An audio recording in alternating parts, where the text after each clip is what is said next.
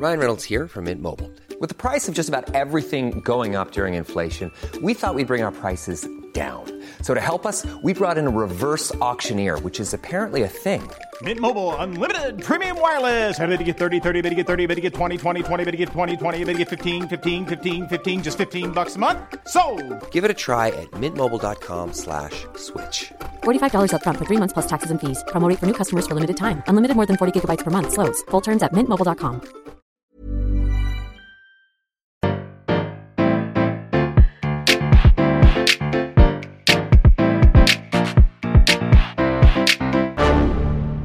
Bonjour, vous avez choisi la réponse D. Mais d'abord, écoutez la question. Aujourd'hui, sur la thématique art graphique, je me demande à quel âge Sally Gabori a commencé à peindre. Réponse A. À un an et demi. Sa première œuvre a été exposée sur le frigo de ses parents. Réponse B. À 18 ans, après avoir rencontré ses copains hippies à la fac. Réponse C.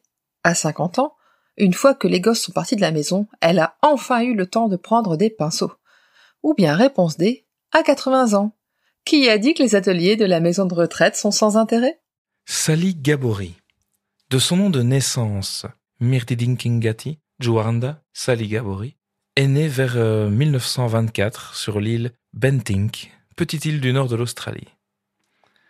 Elle est Kayadilt, une tribu aborigène originaire de cette île, et jusqu'à ses 24 ans environ, elle vit une vie très traditionnelle, suivant les rites, coutumes et traditions de son peuple. Cette île ayant été épargnée par l'invasion européenne, lorsqu'elle et sa famille sont contraints, à cause euh, d'une catastrophe naturelle, de rejoindre la mission presbytérienne de Mornington, elle ne parle pas un mot d'anglais.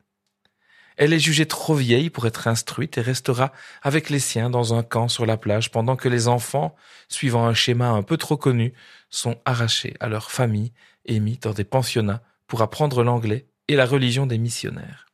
Celle qui s'appelle désormais Sally poursuit sa vie sur cette nouvelle île. Elle se marie à 11 ans, fabrique des filets de pêche. En fait, euh, il n'y a pas grand-chose d'autre à dire sur sa vie et en elle-même. Ou en tout cas, rien qui ne nous concerne jusqu'en 2005.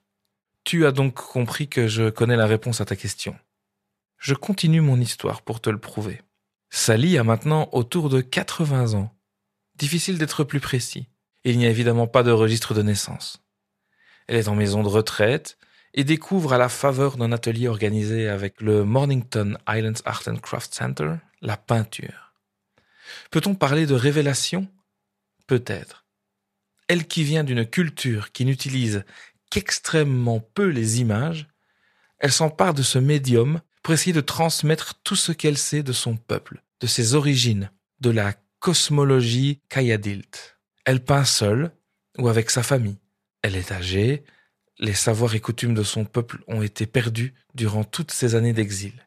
Il est urgent de les transmettre avant que tout ceci ne disparaisse pour toujours. Alors elle peint. Elle ne s'arrête plus de peindre. À partir de là, tout va très vite. Sur des toiles immenses, avec des aplats de peinture très colorés qui se recouvrent, elle raconte la géographie de son île, sa cosmogonie, ses coutumes, le mode de vie de son enfance. Elle raconte tout ceci dans ses dessins, comme d'autres auraient écrit un livre. Il est dit que son œuvre s'apparente à de l'expressionnisme abstrait, mais c'est un hasard. Sally n'a aucune connaissance de l'histoire de la peinture et n'a pas choisi ce style plutôt qu'un autre consciemment. Seulement six mois plus tard, elle fait sa première exposition à Brisbane. Tout ceci inspire d'autres femmes de son peuple qui prennent également les pinceaux. Ce n'est qu'au bout d'un an que l'on peut voir ses œuvres à la Queensland Art Gallery, qui est un musée d'art moderne et la principale institution de l'État du Queensland pour les arts visuels. En 2007, elle participe à sa première œuvre collective qui est exposée à Melbourne.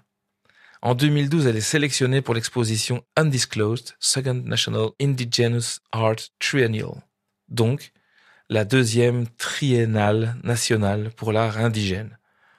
La même année, elle reçoit plusieurs prix, toujours en Australie.